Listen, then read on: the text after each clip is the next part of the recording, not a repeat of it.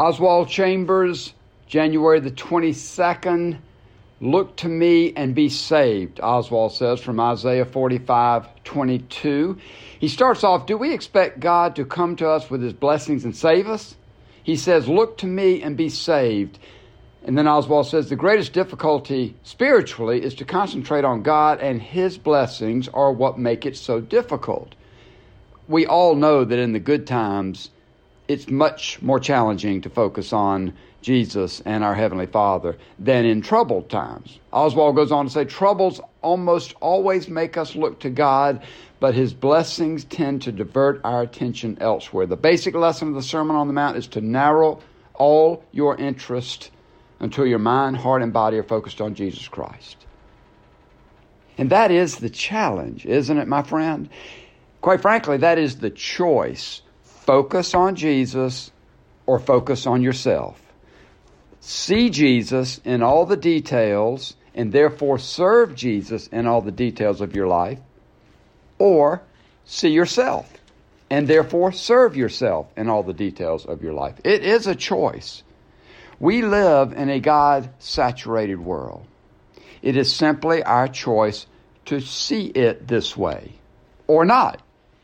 God Almighty told Moses to tell Pharaoh and the Egyptians, I am. My name is I am.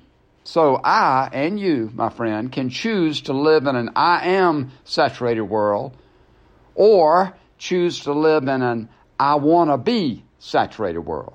My choice is your choice see and serve the great I am, or see and serve the little wannabe I am, which is me and you. It is our choice. And there are so many distractions trying to pull you away from focusing on Jesus. If you can begin to train yourself to see Jesus in the details of your life, all the details, perhaps start with the little common pleasant details. You found a parking space. I don't know that God Almighty gave you that parking space, but why not thank Him? Something good happened, some little gift, see it as a gift. And then as you see Him in these little pleasant details, you will be better able to see Him in the not so pleasant details.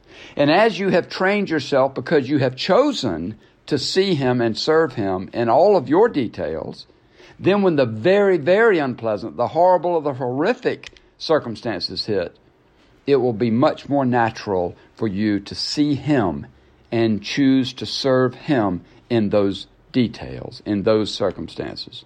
If you try to see Him in those horrific and horrible circumstances, I can only imagine you will fall short because you will have not made the choice earlier. My friend, Look to Jesus and see Him in all the details of your life.